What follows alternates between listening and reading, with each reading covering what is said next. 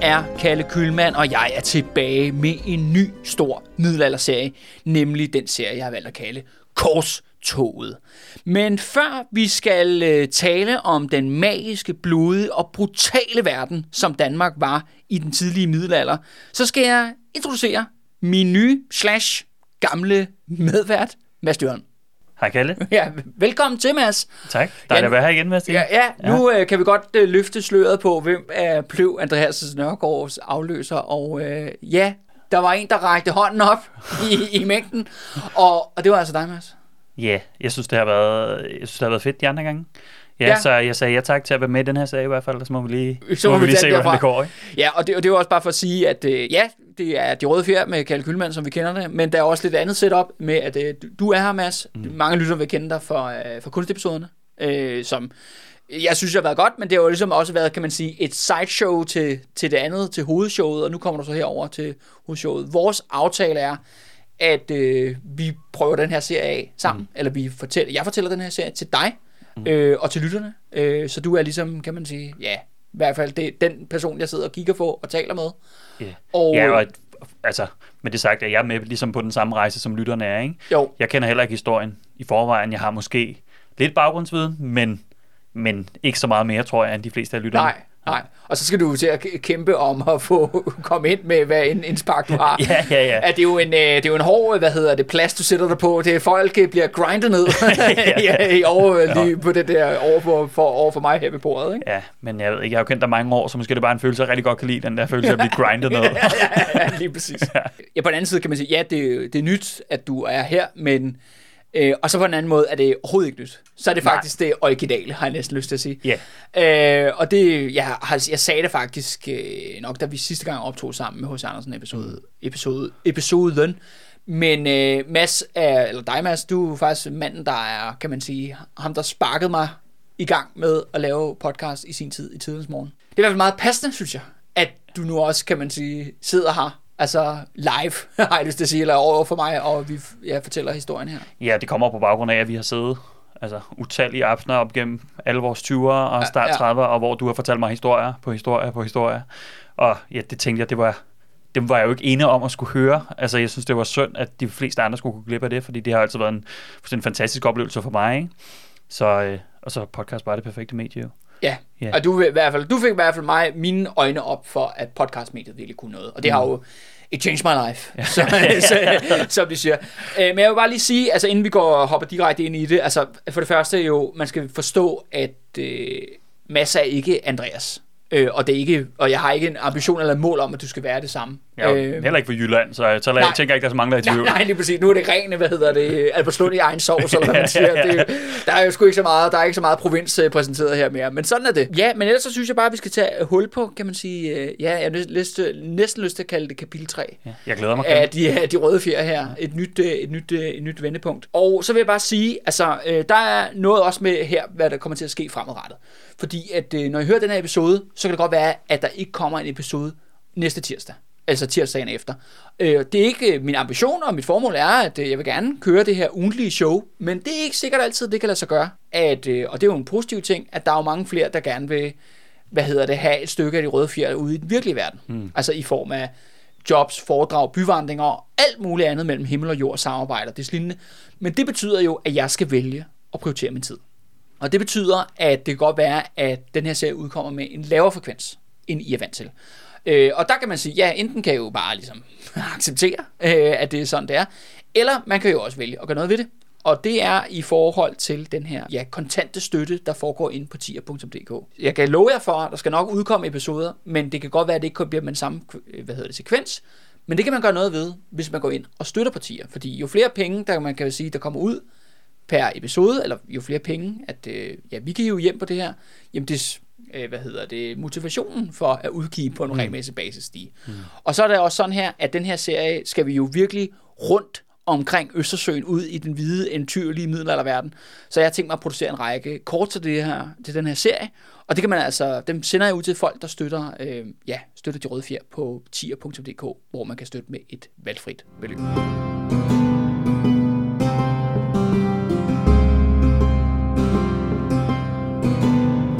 Har vi fedtet rundt nok, længe nok. Ja. Nu, er, nu er det væk med det praktiske. Nu skal vi i gang med den her øh, historie.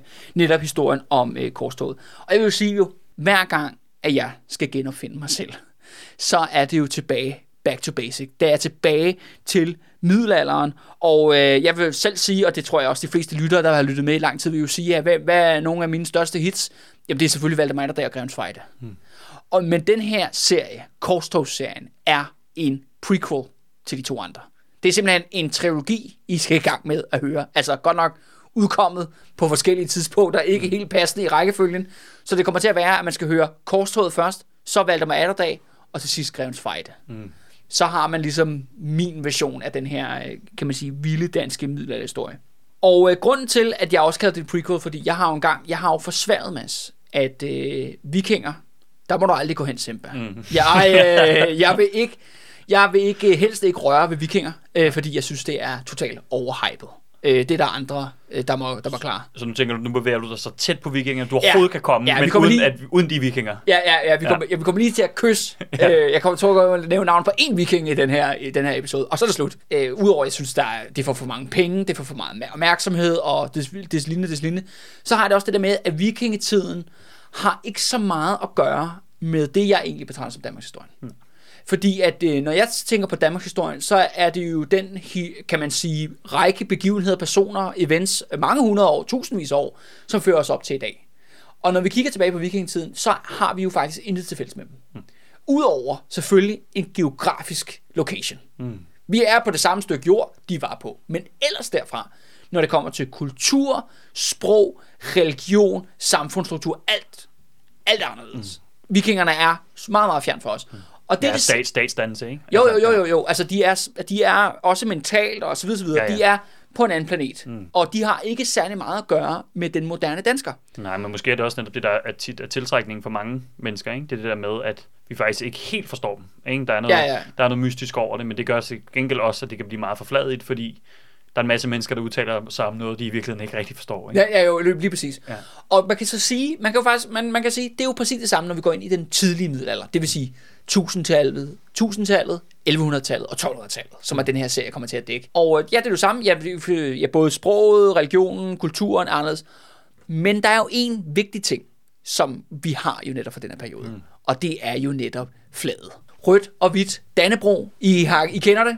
Hvad hedder det? Det er til, på, til samtlige børnefødselsdage, begravelser og alt det med, med lignende. Det er jo netop overalt. Og jeg tror, jeg vil gerne spørge dig, Mads, og ja, måske også lidt på lytternes vegne. Ikke? Altså, Dannebro flaget. Mm. Hvad betyder det for dig? Altså, hvad tænker du på, når du ser det flag der? I virkeligheden ikke så forfærdeligt meget, tror jeg. Altså, det har været sådan Det er en, der jo bare, kan man sige. Ikke? Jo, og så fordi det også har været den her sådan lidt politiske kampplads i så mange år, ikke? hvor de bliver ved med at blive claimet af nogen, og så er der nogen, der siger, ej, de skal ikke have lov at claime det. Så, ja, så fordi, vi claimer det også. Ja, og så sådan den der konstante diskussion af, hvad danskhed er, som er noget af det, der er mest kvalmt i hele verden for mig. Ikke? Jo. Øh, så det er, sådan, det, det er som om, det bliver rullet lidt ind i det. Men udover det, synes jeg, det er æstetisk ekstremt smukt. Altså. Det er også verdens ældste flag, kan man sige. Ikke? Jo, jo, og jeg, har, altså, jeg kan ikke lade være med at blive... Nu, nu, nu, nu spørger mig, så kommer jeg til at tænke på sådan min... Mine forældre har haft sommerhus op ved Nykøbing i mange år. Og når mm. man er nede ved vandet der, og så man kigger mod øst, det er sådan en kyst, der vender mod nord, når man kigger mod øst, så er der sådan en masse gamle, den gamle sommerhus var sådan den gamle elite, som tog op med, med tjenestefolkene, tog på landet, ikke? og så tog de det op. Og de der gamle huse, de har jo alle sammen flagstænger, helt nede ved klitterne. Og når de er oppe langs kysten der og kigger ned over det, det synes jeg fandme er flot. Altså, ja, og så er der så Dannebro hele vejen. Yes, uh, yes. og det, og der kan jeg sgu ikke lade være med at lige blive sådan lidt, uha. Uha. det var sgu meget lækkert, det der. den øster. ja, ja, ja. ja. Så jo, altså, jeg, og jeg kan virkelig godt sætte pris på det i en flagstang, men, men følelser, jeg ved ikke, det er mere en, lige sådan en oplevelse af noget æstetisk, tror jeg. Ja, ja, ja. ja. Men, men det er jo også alle steder. Altså, danskerne flager jo virkelig aktivt. Det er jo, det sniger sig ind til alle mulige former for sociale begivenheder. Hvordan kan det i forhold til andre lande ved du, hvordan altså danskernes forhold til deres flag er i forhold til andre lande? Jamen altså, det sjove er jo, at øh, hvis man skal jo ikke rejse rundt meget i USA eller andre lande, så ser man jo også bare deres flag. Ja, okay, USA, der er rimelig tryk på. Ja, der, der er jo, altså, og der er det jo en patriotisk statement ja. at have det her flag fremme. Og sådan er det jo også i mange lande, eller også er det sådan meget sådan officielt, ikke, uden for en regeringsbygning, at det er ligesom, det er det staten, det er mm. statens symbol. Hvert land, der, hver deres flag, kan man sige, Øh, men i Danmark er det også det der med, at det er jo meget sådan kulturelt båret, ikke? Altså mm. fordi det er, en del, det er også en del af børnefødselsdage, det er en del af begravelser, det er en del af alle mulige ting, som ikke er sådan særlig politiske. Mm. Altså hvor det er mere noget, man fejrer noget, eller man markerer noget, eller hvad det kan være. Ja, og, og, og netop ja. det, måske er det også det er, det er vel hen til at starte med, det der med, at jeg netop ikke har en bestemt patriotisk følelse omkring det. Nej, heller ikke mig. Det er så, jo nok heller ikke særlig overraskende for nej, nogen. så derfor synes jeg, det er ekstremt vulgært, når folk prøver at claim den følelse, ikke? Men, men formål, uanset hvad, folk, hvad lytternes forhold til fladet er, mm. eller hvad de bruger det til, og det må de jo sku, det må de selv om. Et formål, et klart formål for mig med den her serie, det er, at jeg vil gerne ændre folks syn på det her flag. Fordi det her flag, det er netop verdens ældste flag. Men det kommer fra en helt anden tid, og det har en helt anden mening. Det her kommer jo netop for noget, kan man sige, et meget, meget mørkt og brutalt, men også meget magisk sted. Mm. Jeg åbner jo den her serie med den her episode, der kom før. Det var netop traileren, hvor det handler om slaget ved Lytternes mm. i 1219, den 5. juni 1219. Valdemars dag, som det blev, er blevet opkaldt efter efterfølgende, hvor at øh, danskerne er jo netop hårdt trængt på fem sider af en estisk her, der ligesom, ja, der jumper dem, mens de ligger i lejr der. Og så bliver de jo så reddet ved, at Gud sender det her magiske flag, som de kan sejre med. Og det er jo der, hvor Dannebro ligesom kommer ind i Danmarks historie. I hvert fald, og det er jo en myte, ja. altså det er løgn og latin, men ikke desto mindre, så har faktisk sin flade sin oprindelse i de her korstog. Mm. Og det er jo også det, der, det er jo vigtigt at understrege, når vi ser på de røde-hvide farver, jamen så ser vi jo bare, ja, Dannebro, men det er jo vigtigt med, at det er et hvidt kors mm. på rød baggrund. Og, og det kan godt være, at det er, jo har været jo begravet, eller Flads historie har været begravet under rigtig, rigtig mange øh, dyre fadøl og dårlige pølser på fodboldstadions mm. øh, her i moderne tid. Men nu skal vi altså se at finde tilbage til det, det virkelig kommer fra. Jeg som elsker, at du så hurtigt at vende tilbage til de dyre fadøl. Ja, ja, spillede også en prominent rolle i Valdemar ja, der serien, ja, ja, det er lige præcis. Jeg vil ikke glemme det nu, vel? Og øh, det er fordi, det er jo det middelaldermennesket vil være mest rasende over i dag, hvis vi kunne rejse igennem Absolut. tiden. Ikke? Men det er en perfekt analogi. Ja, ja, lige præcis. Det Dannebro jo egentlig symboliserer, det er det origin point er, det er jo netop korstog religiøs fundamentalisme, folkemord og holocaust faktisk i ordets egentlige forstand. Mm. Sådan som, altså ikke nu forbinder man jo ordet holocaust med især drabet på jøderne under 2. verdenskrig, men ho- ordet holocaust er jo noget, der sniger sig ind i middelalderen, mm. i sprogbrud, og det betyder jo netop brandoffer. Okay. At man brænder noget, man til gør noget, man offrer noget til sin Gud. Mm. Altså man skal lide for sin Gud. Mm. Og det er det, det her flag symboliserer. Og det skal også siges, altså i forhold, når, når danskerne rejser ud under det her korstogsflag, som det egentlig er, folk kommer til at være flygte fra det i skræk og For en række folkeslag og kulturer rundt omkring og Østersøen, der betyder det her, når de ser det her flag, så er der mange, der vælger at begå kollektivt selvmord, mm. i stedet for at overgive sig. Det her flag, Dannebro, er dødsbringeren. Det er simpelthen symbolet på deres kultur, deres nation, deres folks undergang. Mm. Det er det, det er. Men slaget ved Lytternæs er jo ligesom i slutningen af den her periode, ikke?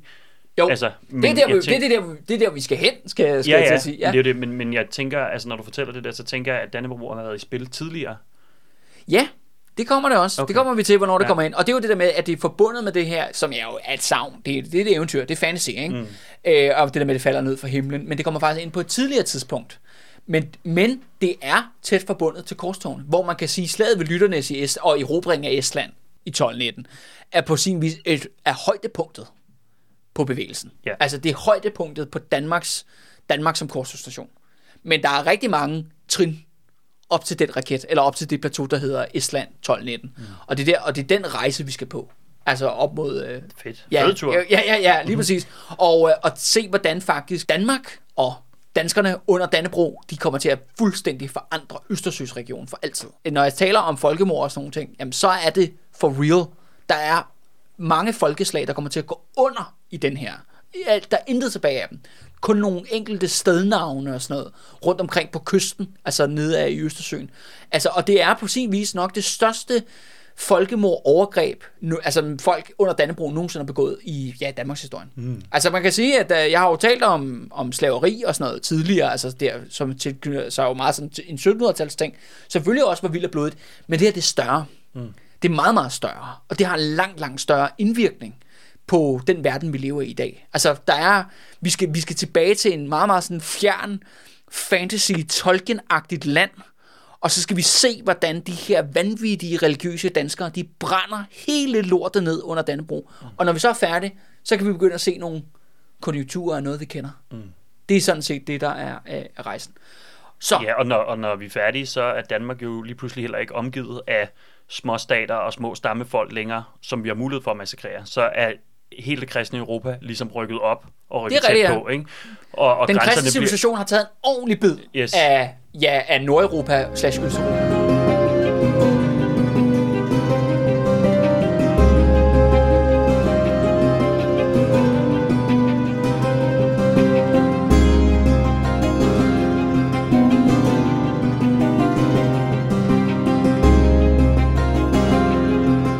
Mission er, at øh, I aldrig nogensinde vil kunne kigge på Dannebro igen, uden at ligesom lægge mærke til, uh, det er godt nok øh, rødt som blod, det, det, her, det der flag. Og det er også meningen, det skal være det. Det er sådan, det, det, det, det er lavet til, til at sprede skræk og rædsel og, og kristendom med, med sværet først. Det er ligesom den ene ting. Men anden ting, og som nok også er det vigtigste for mig, vil jeg sige ved den her serie, det er, at jeg gerne vil sætte Saxo fri. Og hvem er Saxo? Ja, Saxo Grammaticus, det er måske et navn, som ringer en klokke for rigtig mange historienørder mm. øh, derude. Det er ham, der simpelthen har skrevet den første Danmarks historie. Øh, den helt old school omkring år 1200 blev han på Absalon, biskop Absalons befaling, sagt, hvor du hvad, kan du skrive mig et gigantisk propagandaværk, hvor vi hele, riser hele Danmarks oldtid op til, øh, fra oldtiden, og øh, ja, fra tidens morgen, op til vores egen tid. Mm. Øh, og det er ham, der ligesom har skrevet den, den første Danmarks historie. Og øh, hvorfor gerne vil jeg gerne reclaim ham? Jamen det er fordi, at, og det er jo noget, nu skal det så siges, og jeg har sagt det før jo, jeg er jo ikke middel, hist, middelalderhistoriker. Det var ikke der, jeg startede, det var ikke der, min interesse startede med historie.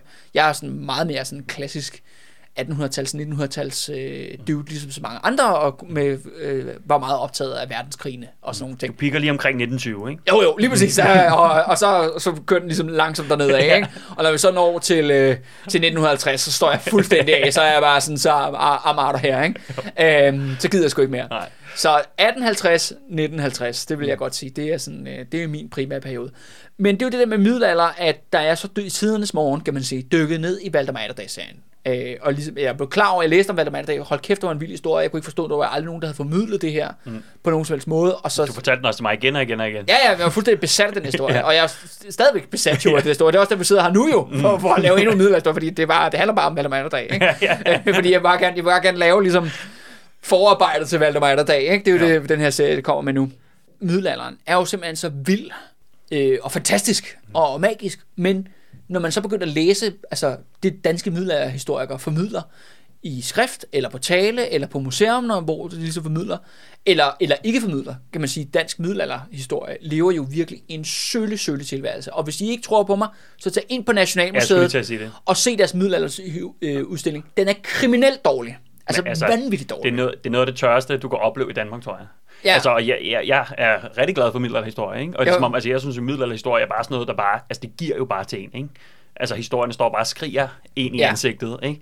Når du kommer derind, så er der altertavler, der er sten for kirker, ingen fortælling, intet narrativ, Nej. ingenting overhovedet. Middelalderhistorikere, de bruger jo sjovt nok også Saxo. Mm. Fordi der er kun Saxo. Mm. Der er også nogle andre kronikker, men han er jo dan- altså, fordi Ja, han er tid, dansker. for den tidlige middelalder, Ja, ikke? fordi han er dansker, og han skriver om danske forhold, mm. så kan man ikke undgå ham. At middelalderhistorikerne, de laver den der med, jamen, øh, Saxo er fuld af løgn latin. Og det skal jeg helt sige, det er han også. Mm. Øh, men det, de gør også, er, at de fuldstændig har skåret Saxo i smadret.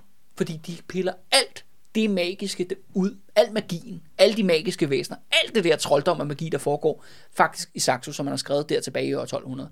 Det piller det ud, og så det, vi får serveret, det er jo så det, der ikke er magisk mm. i hans fortælling. Og så kalder de det videnskab. Men problemet er jo, at de bruger allerede en løgnagtig magisk kilde. Mm-hmm. Så det kan aldrig blive videnskab. Og de siger det jo også selv, de, de grinerne er, at de prøver sådan at gøre sig selv mere videnskabelige, men det er jo fuldstændig undergravet projektet, fordi de vælger jo stadigvæk at bruge Saxo. Jamen, jeg, altså, jeg, jeg har stiftet bekendtskab med det der så mange gange, at det er altid, når folk refererer til Saxo, så er der altid lige sådan, høhø, Ja, ikke? Men de har ikke nogen Åh, andre kilder, ja. så, de, så, de, så de bruger den alligevel. Men det er sådan, ja, det er jo Saxo, der har sagt det, så vi kan ikke rigtig stole på det. Nej, nej. Men her kommer den. Men her kommer den. Og det de så gør er, at de prøver jo at kværne kedelige analyser ud mm. af den her tekst. Og det vil jeg sige, det er jo det, der er overgrebet. Og det er det, vi skal reclaim på den her serie. Vi skal simpelthen fortælle historien, som Saxo vil have fortalt. Mm. Det vil sige, der er ja, magi, magiske væsener, og det er også det, jeg har prøvet ligesom at fange i den her trailer, jeg har udgivet. Fordi den her version er min, min version af slaget ved Lytternæs. Det er noget mere fantasy agtigt end, øh, end du ville kunne finde det andre steder. Især det der med, at ja, æsterne er tydeligt besat af djævlen, og når, man, når de kristne slår en æster ihjel, så flyver djævlen, kravler djævlen simpelthen ud af hans mund, osv. osv. Og det har jeg simpelthen fra andre kilder i perioden. Mm. Og, det, og også, når vi præsenterer den her historie, jamen det kan godt være, at hvis man kender noget af middelalderhistorien, så vil vi sige, okay, jamen, vi går igennem, kan man sige, meget som det klassiske Danmarks historiske narrativ, men I vil opdage, at der er et helt nyt spin på det. Mm. Og det er Saxo. Jeg vil se, jeg simpelthen, min mission her er simpelthen at prøve at genfortælle Saxo. Prøve at fortælle historien, som Saxo gerne ville have fortalt den i sin tid. Altså, vi gør i hvert fald et, øh, et forsøg her, på trods af, at der er gået så mange, mange, mange, mange tusind år, ikke? Mm. Siden, han, øh, siden han skrev den der bog der. Ikke?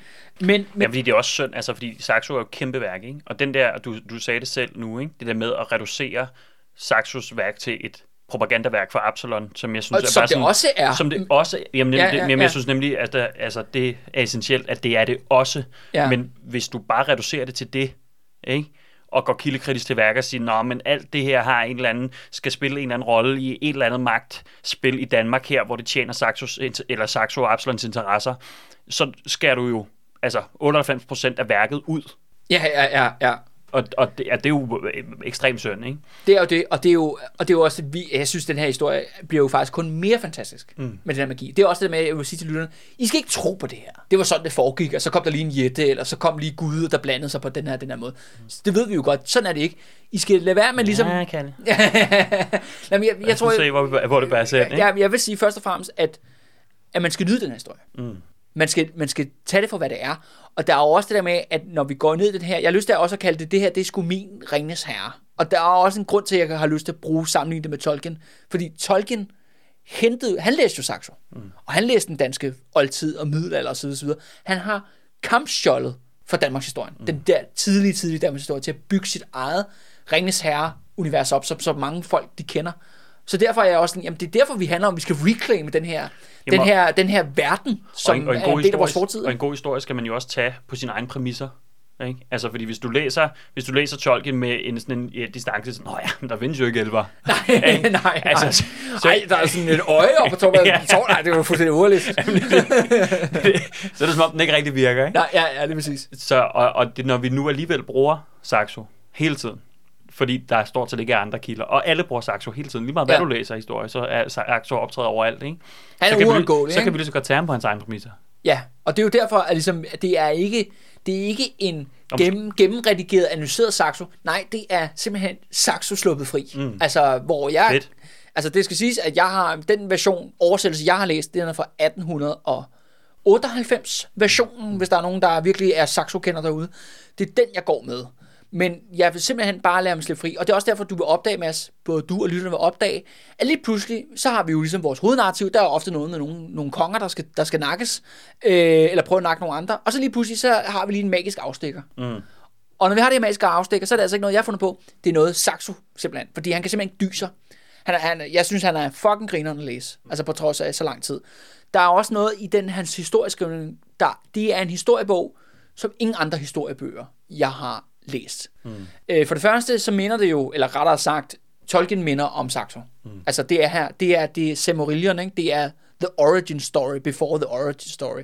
Og det andet er, at det er en historiebog, jeg har lyst til at sige uden tid, fordi at normalt er det sådan her, når en historiebog, så går vi, der er ligesom en udvikling. Vi går fra, kan man sige, øh, fra et lavere niveau til et højere niveau. Mm. Eller ofte, når man taler historie, så er det jo ofte noget med krig. Og det vil sige, hver gang der kommer en ny krig, så er der også en ny teknologi. Altså for eksempel Første verdenskrig og 2. verdenskrig er det oplagte eksempel, ikke? hvor at øh, den første krig, jamen det er der flyet og tanken bliver introduceret, men det er på sådan et helt andet højere niveau, og så ender vi jo med, hvad hedder det, raketvåben, missiler og atomvåben og sådan noget. Altså det er ligesom, der er en konstant udvikling gennem menneskets historie. Men sådan er Saxo ikke. Mm. Han begynder jo i en fjern, fjern fantasy fortid med kong Dan og alle mulige soundkonger og så videre, så videre. Men det er mere som om, at det er en cirkel. Det eneste brud, der, Altså som om, at fortidskongerne i virkeligheden lever i den samme tid, det gør de, som, nutids, altså, som under hans de, egen nutid. Ja, og, altså med de, de, de samme betingelser, de samme levevilkår videre. Fuldstændig. Øh, De samme intriger, øh, de samme interesser. Ja, Hvordan kan det være? Er det, altså... det, for det, det første, den teologiske udvikling går jo vanvittigt langsomt mm. i den der periode, vi beskriver. Altså, og det er jo det der med, det sjove ved Saxo er, at forskellen mellem, hvad hedder det, romersk jernalder til hans egen tid. Altså, han kaldte det så ikke romersk jernalder, det, det har han ikke noget begreb om. Mm. Men, men der sker ikke særlig meget. Altså på udviklingsfronten. Der er, nogle, der er en konge, der er nogle krigere, der er nogle krige, der er nogle slaver, der er nogle bønder. Det eneste skæld, der er, den eneste udvikling, der er, og det ser han ikke som en udvikling, det er jo religionsskiftet. Ja. Overgangen fra hedenskab til kristendom. Ja, og så noget, jeg kommer til at tænke på, Katte, det er jo på det her tidspunkt, du har selv nævnt det, der, der har vi ikke begyndt at lave historieskrivning endnu. Så derfor Ja, har han du er jo den første jo. Ja, så derfor har du heller ikke det samme begreb om tid. Altså, du har ikke det samme begreb om et længere forløb. Altså, du kigger nogle generationer tilbage, og så kigger du tilbage, tænker jeg, igennem fortællinger, gennem savn, gennem fortalte fortællinger. Ikke? Det, der er med myter og savn, det er de tidløse. Ikke? Altså, Jo. det, de, de netop ikke, taler ikke tilbage i en bestemt tid. De skal ligesom, de står, altså, det er jo fortællinger, der står for sig selv øh, og som vil være almengyldige og universelle, også i den tid, de, de bliver fortalt i, ikke? fordi de bliver omformet hele tiden til den tid, de bliver fortalt i. Så de fortællinger, der er på Saxos tid, netop fordi der ikke er skrevet historie endnu, det vil være fortællinger, som passer ind i den tid, de bliver fortalt i lige nu, fordi Ja, sådan, er, sådan, er, sådan er det jo med myter, der bliver fortalt. Ikke? Og faktisk, altså, Saxo godt udmærket godt klar, over, når man betaler det ældste, så det, for har man sådan, okay, det her det er foregået for flere tusind år siden. Men Mm. han prøver så at proppe det ind i sådan en bibelsk tidskontekst, ja. hvor verden kun er 4.000 år. Ja. Øh, så han har en eller anden form for tidsregning, men det er ikke det, der, men det, men det bliver ret hurtigt, det mister man ret hurtigt, det Ja. der øh, tidsmæssigt, fordi det er ikke det, der er formålet. Det der kan man se for ham, og det er derfor, det er, det er en cirkel. Mm. Det her det er en cirkel, fordi at det gode konger, gode konger, gode regenter bliver aflyst af dårlige. Ja. Og derfor er formålet, bogen er jo også skrevet til eliten, øh, på det andet tidspunkt der i omkring år 1200, at det der med, hvad kendetegner gode monarker, eller gode konger, gode krigere, gode ædle krigere, hvad er det for nogle idealer, hvad er det for nogle ting, de gør, som øh, gør dem gode, og derfor, og de kan godt være nice, selvom de er hedningen. Mm. Det er sådan selvfølgelig, ah, det ville være bedre, hvis de var kristne, ikke? Men, men de har sådan set det samme, og de dårlige, det er det samme. Og derfor føler han også tydeligvis, at på, tro- på trods af, at han taler om noget, der er foregået for meget, meget lang tid siden, så har han det som om, at det var i går. Mm. Fordi det er de samme dilemmaer. Mm. Altså det er de samme mennesker, øh, altså de føler, de reagerer på de samme måder, og han kan sådan sige, jamen det, der var dårligt for 1000 år siden, mm. det er også dårligt i dag. Mm. Det, der var godt for 1000 år siden, det er også godt i dag. Mm. Jeg, ja, som sagt, jeg har aldrig læst noget, der mindede om det. Ja. Det er, det er på en helt anden måde. Det er en helt anden planet, det her, det foregår på. Ikke? Fedt.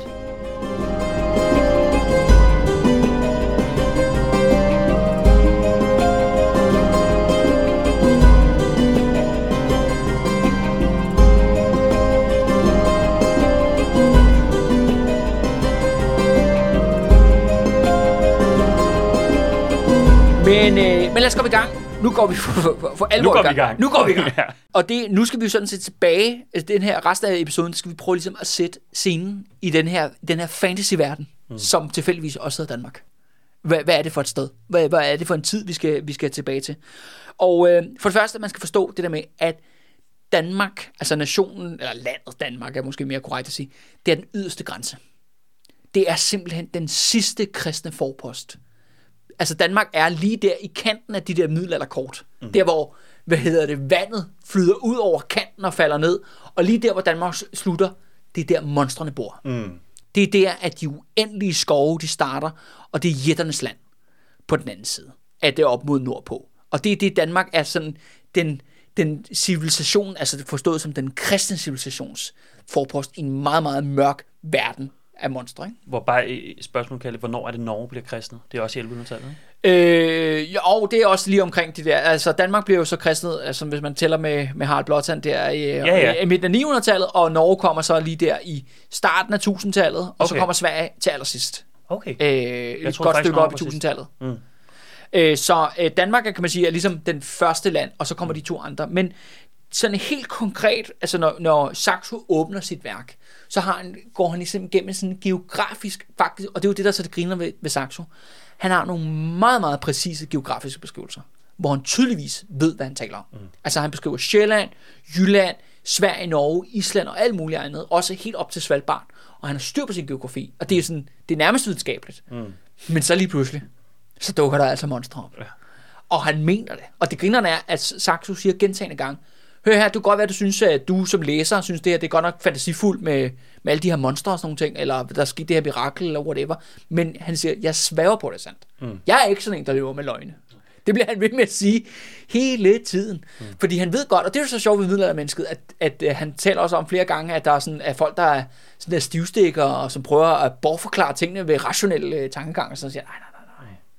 Det her, det er altså, den er god nok. Mm. Det, her, det her, det er altså off the edge of the map. Mm. Det er altså her, monstrene bor. Mm. Altså, og det Så han ser, står han så. Saxo ser også, altså Norge og Svalbard og sådan noget, som off the edge of the map. Ja. Ja. men han siger også helt konkret, Lofoten, den her øgruppe. Ja. i det nordligste Norge, efter dem, mm. efter Lofoten, det er der, at monstrene bor. Øh, det er for det første, at det jo troldmænd og jætter. Mm. Samiske troldkvinder. Mm som lever som sådan amazon kvinde kriger folk mm. som blandt andet, øh, hvad hedder det, drikker, drikker noget magisk vand, og så føder de simpelthen drengebørn, som har hundehoveder. Øh, Hvad hedder det? Mennesker med hundehoveder fra nord, det nordligste af Europa i Skandinavien. Det er noget, der dukker op i rigtig, rigtig mange andre kilder også. Mm. Eller en del andre kilder. Og det grinerne er, at nogle af dem er sådan dybt seriøse. Man kan have sådan nogle meget sådan seriøse munke, der sådan virkelig holder sig ligesom til the facts og bla bla bla. Og så lige pludselig Nå ja, og så var jeg på så det her slavemarked i Rusland, og der så jeg jo de her mennesker med hundehoveder. Mm. Altså det, det der med, altså de her, med de her samiske kvinder, altså mm. samerne, som er et rigtigt folk, øh, hvor kvinderne, i hvert fald de her middelaldermennesker, hvor kvinderne spiller en hovedrolle, de kan, de kan tolder, ja. de kan styre vejret, de spiller på tromme og får skib til at styre ned osv. osv. De lever også som, som voldelige Amazon-kvinder, og så føder det de her hunde, hundemennesker. Mm. Og, og de er der bare. Altså, de findes. En anden ting, som også beskriver, er også oppe i, der, i det nordligste område, der bor der også nogle, nogle helt blonde mennesker, altså nogle, sådan nogle albinoagtige folk, som også har sådan kæmpe hunde, altså nogle monstrehunde, apropos, hvad hedder det, fyrtøjet og sådan noget, mm. sådan hunde med hunde store som, med øjne, øjne så store som tekopper. Og det andet er også, at der er også et andet folk, han taler om, som er de, de grønne mænd, Mm. som er mennesker, som er grønne, som er helt grønne, og så, øh, så kan de leve i hundredvis af år. Okay. De er der også. Og så selvfølgelig, off the edge of the map, så er der selvfølgelig også kannibaler. Mm. Selvfølgelig. Ja, og grund til det der med kannibaler, øh, jeg også bringer det op, fordi det er jo også noget, vi faktisk kommer lidt tilbage til, det er fordi, at det er tættere på, man lige tror mm. i den her periode. Fordi middelaldersamfundet her, og anno 1100, det er samfund på kanten. Mm. Jeg har brugt det mange gange, har alle mulige serier om, hvor, folk, hvor undertrykte og fattige folk er. Men her er det, vi sådan, vi en høst. Mm. Vi en fejlslåen høst fra, at folk begynder at spise hinanden. Mm. Og, øh, og det sker også i vores historie, at det der med, at høsten står fejl. Og så kan man sige, så bliver, uanset de, de monstre, man forestiller sig i sin fantasi, de bliver til virkelighed, mm. når der er sult. Og det her med kannibaler, og, altså folk, der render rundt og spiser folk i krisetider, det er åbenbart så udbredt også, at man også har et system for, hvad man skal gøre. Mm. Man udsender simpelthen, øh, og det minder sådan lidt om, hvad hedder det, sådan jagten på vampyrer, eller hvad man nu ellers har set i sådan nogle forskellige fantasy-film. Det er, når de her kannibaler er løst, altså når, når folk først er gået over til kanibalisme og spist menneskekød, så har de nærmest indgået en pagt med djævlen. Mm. Og derfor skal de jages, til man finder dem, og så skal de brændes på bålet. Altså Guds hellige, rensende ild. Mm. Så man kan selv forestille sig det billede. Mm. Altså af folk, der jagter kannibaler hen over den jyske hede, eller hvad det kan være, ikke? Øh, på- i, den her, i den her tid. Yes. Men må jeg, må jeg lige spørge Ja. ja. ind til det omkring kannibalisme, Kalle? Altså, hvordan, hvordan har du set det dukke op? Er det noget, som der er kilder, der snakker om, der er i Danmark i den her periode? Ja, altså det kommer vi jo så til jo. Okay. Altså når, Fint. når, når, når der kommer en konge, der hedder Olaf Hunger. Ja. Fordi der har du jo netop den absolute katastrofe, ikke? Ja. Og det er jo det der med, at, altså forstår du, mener, det, man taler også om, altså for det kan man sige, den her verden, som er befolket af monstre i deres eget, som er virkelige for dem. Mm. Men det er jo også det der med, men monstrene bliver også virkelige. Ja. Den her fernis, tynde, tynde skal af kristen civilisation mm. og næstekærlighed, og hvad vi ellers skal læse i Bibelen, den er papirstynd. Mm. Og lige så snart, så kommer hele det gamle, kan man sige, væltende ind igen, ikke? Og mm. hvor at, at folk virkelig begynder at æde hinanden. Og man taler også om, man taler jo både om ulvene i skoven, ikke? men man taler også om ulvene i landsbyen. Ikke? Altså det, det er fordi, at de, de rigtige ulve, det er dem, der går på to ben. Ja, jeg tænker der også, der, der må være en hel del af befolkningen, som er tættere på de gamle guder end de nye guder. Stadig, Ja, ja, ja, altså, ja. Jeg tænker stadig, at de må ligge og spøge, i, både i bevidstheden, men også altså, og, og ligger klar til at dukke frem igen, ikke? fordi vi er jo virkelig tæt på vikingetiden stadig her. Ikke? Og det skriver Saxo også, han skriver mm. sådan vi har jo lige været hedningen. Ja, Det skriver han. Vi har lige været hedningen, mm. nu er vi kristne, og det er sådan her, når man er kristen i situation, så skriver man sine bøger på latin. Ja. Og det er derfor, jeg har skrevet den her bog på latin. Yes. Det er derfor, han siger det. Og, der, og derfor er Saxos Danmarks historie, det er også en del ligesom af, ligesom at slå fast, okay, nu er Danmark faktisk med det gode selskab. At nu er vi ligesom blevet en del af civilisationen. Og det der med, kortet har lige rykket sig lidt, ikke? Mm. Altså, monstrene er lige blevet skubbet, du ved, 4-5 kilometer længere ud øh, på, den, på den anden side. Og så her, her skinner Guds lys, ikke? Her øh, kan vi begynde at, hvad hedder det, at se det onde og det gode, og Yes. djævelens magt er mindre her, end den, den er på den anden side af kortet, mm. eller der på den anden side af det der, den der grænse, ikke? Det er også, Danmark skal jo også se som det her, det er det, det, er det eneste tæmmede sted. Altså det vil sige, man har et landbrugssamfund jo, hvor der ja, er marker, og folk de lever af jorden, og selvfølgelig er der også skove i Danmark og sådan noget, men det er slet ikke på den samme måde. Nej, nej. Som det er lige over på den anden side, faktisk allerede over i Skåne, mm. som er jo så en del af Danmark på det her tidspunkt, der begynder den her uendelige mørke skov, mm. som vi kommer til at vende tilbage til igen og igen og igen. Mm. Det er simpelthen den her urskov, mm. som har dækket Europa. Og altså, i, ja, siden, jeg skulle til at sige, der var mammut, mammutter og alt andet, det lignende. Man kan sige, i Danmark er den blevet ryddet, der er den blevet trængt tilbage. Vi Og har, den har været rodet i mange tusind år. jo. Ja, ja, ja, mm. men, men man skal ikke særlig langt Nej. Før at den simpelthen den starter igen. Og det er derinde, kan man sige, at alle monstrene bor. Altså også helt konkrete ulve, bjørne, bisonokser. Mm. Dem er der også en, en del af rundt omkring i Europa. Og så det andet er også, også at det der med, at de ser jo også havet som fyldt med monstre. Mm. Altså Østersøen, som fyldt med alle mulige uhyre fisk. Og han siger jo også det der med Østersøen. Der er jo simpelthen så mange fisk i Østersøen, at når man det er højsæson for silden, når den står der i Øresund, jamen så kan man ikke engang ro sin båd, fordi så sidder den fast mm. i alle de fisk, der ligesom svømmer under den. Så kan man bare ligesom ride på bølgen øh, af fisk. Men en anden ting, som også er vigtigt, og det kan måske være svært at, at, at forstå, det er også, at det er sådan her, når det bliver vinter i den her verden, så bliver det altså bare finbulvinter. Yes. Det bliver vanvittigt koldt. Øh, vi taler om garanteret mm, altså mm, flere minusgrader og sne og is. Og det er sådan her, at Østersøen, som er ligesom vores hovedarena her i vores historie, den fryser til hver vinter næsten. Det er usædvanligt, hvis den ikke gør. Mm. Øh, og det er sådan her, og det betyder også, at Danmark til sidst bliver frosset ind. Det er simpelthen, at hele verden dør og bliver lukket ned i det her is, mm. som starter jo helt op i den bosniske bugt, op der i Nordsverige, og så kravler hele sig vejen over til Danmark, og simpelthen også låser Danmark fast i isen. Men det er så også det der med, at Danmark er jo ligesom indgangsportalen til Østersøen, så det er også det første sted, at isen slipper. Mm. Altså der, hvor den smelter først, og så lige så langsomt, så kravler den så til, tilbage igen. Og det er vigtigt, fordi det der er sådan, ja, nu går vi jo så fra vikingetid til middelalder, men Danmark er den dominerende flådenation mm. i, i Østersøen på det her tidspunkt. Der er nogen, der vurderer, at Danmark har omkring 860 langbåde, altså vikingeskib, mm. ved den her periode start. Og det er I flere... år hvad?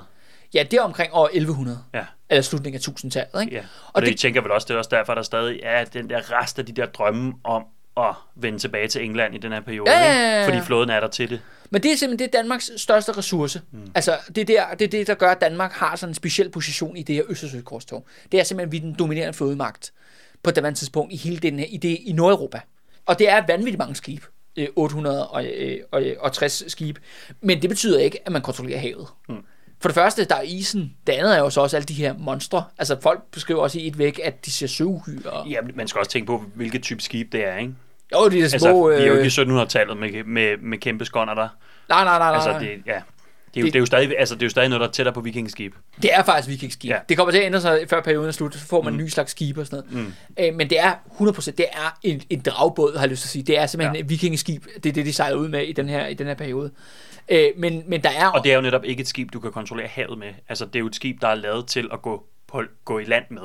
Ja, ja, ja, lige præcis. Jo, Det, jo. det er transportskib, ikke? Ja, ja, altså, hurtigt ind og hurtigt ud. Ikke? Ja. Ja. Men det er også for at sige det med, at selvom Danmark er den dominerende flådenation, så har vi på ingen måde kontrol over havet. Fordi der er jo så mange andre, mm. der er rundt omkring Østersøen, der har deres egen flåde og skibe, og der er simpelthen også pirater overalt mm. i farvandet. Ikke? Der er også ulve på havet.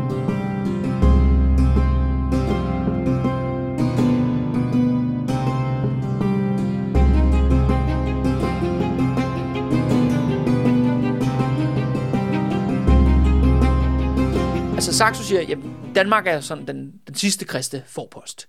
Så er der godt nok Norge og Sverige, men begge de lande er jo netop stadigvæk et land, hvor monstrene regerer. Mm. Lige nord for Lofoten, og det gælder sådan set også den, den svenske del.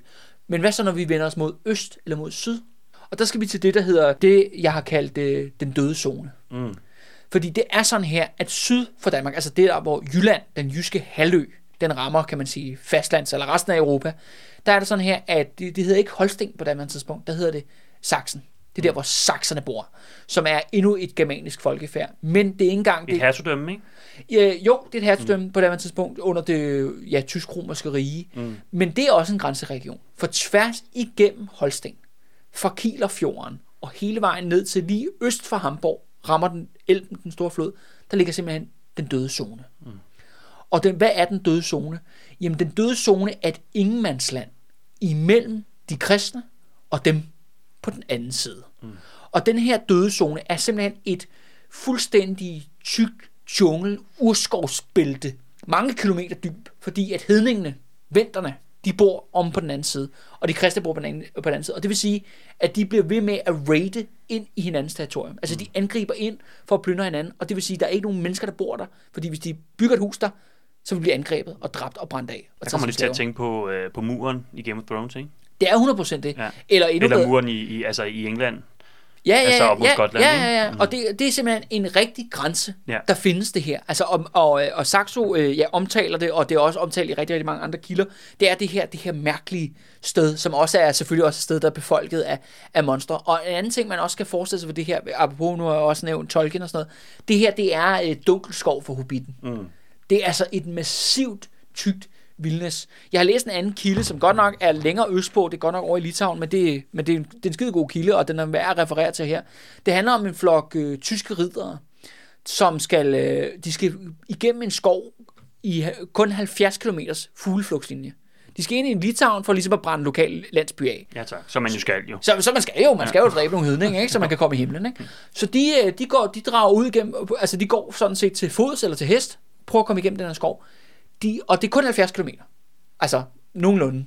Altså, det er jo ikke en skid i dag for, for, for moderne mennesker, 70 km. Ikke især ikke, hvis man kører i bil.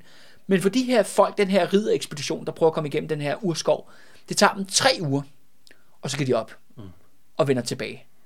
Fordi den her skov er så massiv. Altså, du skal forestille dig, det er ikke et, et skov, du kan sammenligne med noget, du kender fra Danmark, eller endda Sverige eller Norge i Det dag. er ikke Vestskoven ude på slået. Nej, det er det ikke. Det er ikke, det er ikke træer, altså snorlige. Det, vi, taler sump, vi taler øh, så tykt det er krat, og så mange nedfældende træer, mm. at det er simpelthen umuligt at kravle igennem. Altså, det er jungle. Altså, bare, bare i Nordeuropa, ikke? Ja. Ja, det er jo mærkeligt at sidde og snakke om, om vild natur, ikke? Det er jo Jo. noget, noget simpelthen, vi moderne mennesker, vi ved, vi kender det simpelthen ikke. Mm. altså, og vi kan slet ikke forestille os det i Nordeuropa. Altså, det eneste vilde natur, vi har i Danmark, det er jo, det er jo nogle klipper og noget, ikke? Altså, jo, jo, det er jo. næsten det tætteste, vi komme på det. ikke? Jo, Ja, jo. ja. Så, så vi, vi har jo næsten ikke noget begreb om, hvordan sådan noget der ser ud. Nej, nej, nej, nej. Altså, hvordan vokser en vild skov i Nordeuropa egentlig, ikke? Jo, jo. Hvis, Ja. den ikke, hvis der ikke er rørt ved den i tusindvis af år, ja. ikke? at den bare står, ikke? Altså, Ja, ja. Fordi det, man skal huske på, i, altså i Danmark, det er jo hele skoven har været brændt ned. Og det, vi har nu, er, er plantet skov, ikke? Jo, jo, jo, jo. Altså, jo. som er plantet for, at vi kan få noget brænde, og vi kan bygge nogle både, eller hvad det nu skal være, ikke? Jo, jo, jo, lige præcis. Ja. Lige præcis. Jamen, det er... Eller rekreative områder. Ja, rigtig god område. Jeg sætte nogle, sætte nogle ponyer ud, ikke? Jo. Og det er jo derinde i den der kæmpe skov, den der uendelige skov. Og den her skov jo for dem her, jamen, den starter i Småland, altså lige op, altså den starter faktisk allerede i Skåne, ikke? Og så bliver den rigtig intens op i Småland, og den starter lige på den anden side, eller den starter jo faktisk ved den døde zone, mm. dernede, hvor Danmarks sydgrænse går. Mm. Og så fortsætter den jo bare. Mm. Og den fortsætter hele vejen til den når Stillehavet. Mm. Altså det er Rusland. Altså ja. det er hele det område der. Det ja. fortsætter, og det fortsætter, og det fortsætter. Ja. Og inde i den skov, der bor hedningene mm. og djævlen mm. i de her menneskers verden. Ikke? Jo, altså jeg synes, det er et virkelig godt billede, det der med en, en skov på, på 70, altså på 70 km i fugleflugt, at det kan tage tre uger for ikke at komme igennem den. Ikke? Ja, hvor det, man det giver har, op. Ja, og det, det har jo følelsen af uendelighed, ikke? Jo, altså, jo, jo, jo, fordi de bare har sådan, de har kæmpet sig igennem og hugget sig, men de kan ikke komme fremad, ikke? fordi Nej. de bare synker ned, længere og længere ned i det der grønne, Ja. ja. grønne helvede, som det egentlig er. Ikke? Jeg er inde i en verden, man ikke forstår, ikke? Jo, jo, og så er samtidig er det jo også befolket af grønne mænd og, Ja. ja. øh, og samiske troldkvinder, og jeg ved ikke hvad. Ja. Ja. Altså, så det er jo, ja, og også rigtige, altså bjørne og ulve, ikke? Altså også rigtige levende, levende væsener, ikke? Nu nævnte du bare lige sådan en passant nogle tyske ridder. Jeg tænker også, de kommer til at spille en Ja, det kommer vi tilbage til. Ja, det er godt. Det, Super. dem der vil det ikke for nu, men Ja. ja. dem, de kommer også selvfølgelig til at spille en rolle, ikke?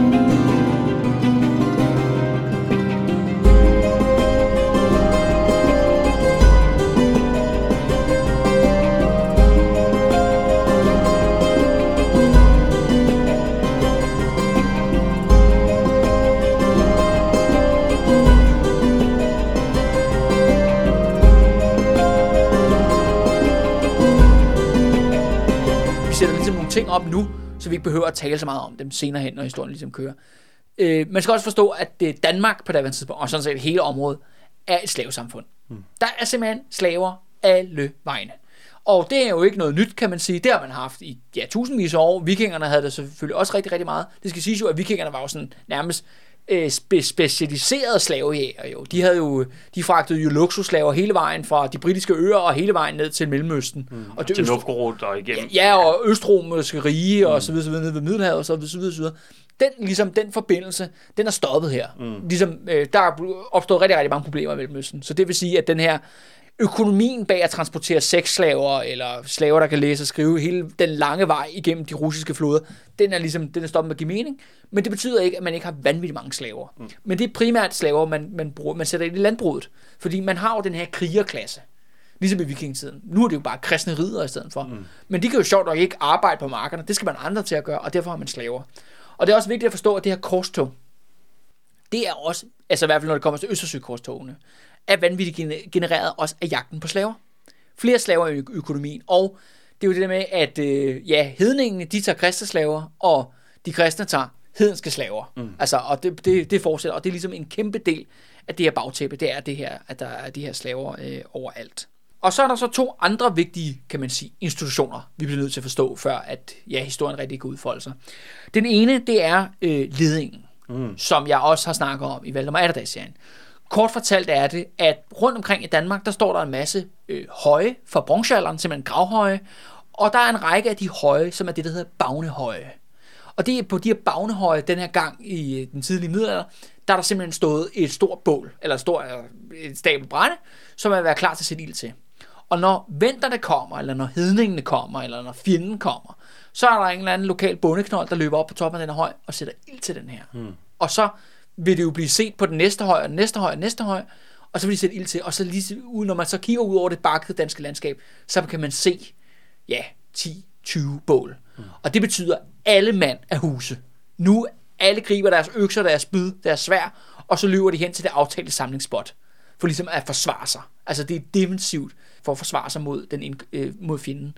Men man kan også aktivere leding, eller rettere sagt kongen kan aktivere mm. ledning, hvis han gerne vil have en angrebskrig. Mm. Det er samme system.